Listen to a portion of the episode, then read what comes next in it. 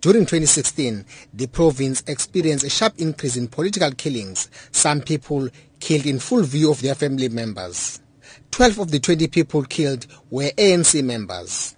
The IFP and NFP were not spared from the trend, which intensified as the election drew closer.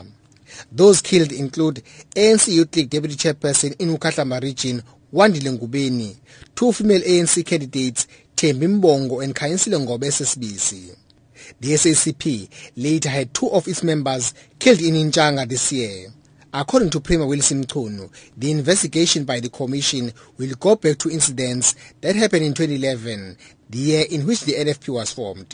To undertake such analysis effectively and make appropriate recommendations.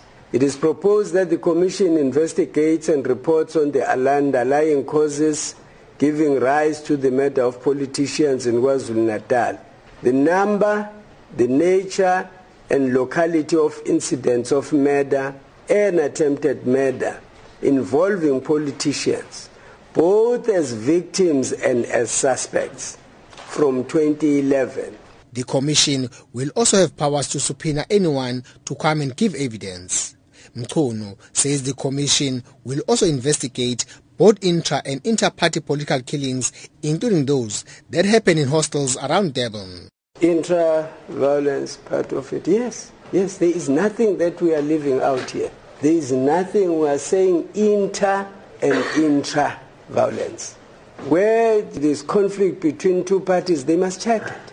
If there, there are incidents that arise within each of the parties, and including the ANC, and I've made this point even in the legislature, possibly they have a view that it could be that there are issues internally, but nobody has said here is evidence. The commission is chaired by Advocate MTK Moerane. Vasunai Naidu Gounden and Professor Cheryl Potgieter are commissioners, while S.A. Mdlalose is its secretary. The commission has been allocated a budget of up to 15 million rands. Meanwhile, Premier Willis Mchunu says people who want to give evidence confidentially will also be accommodated. I am Vusi Makhosini in Durban.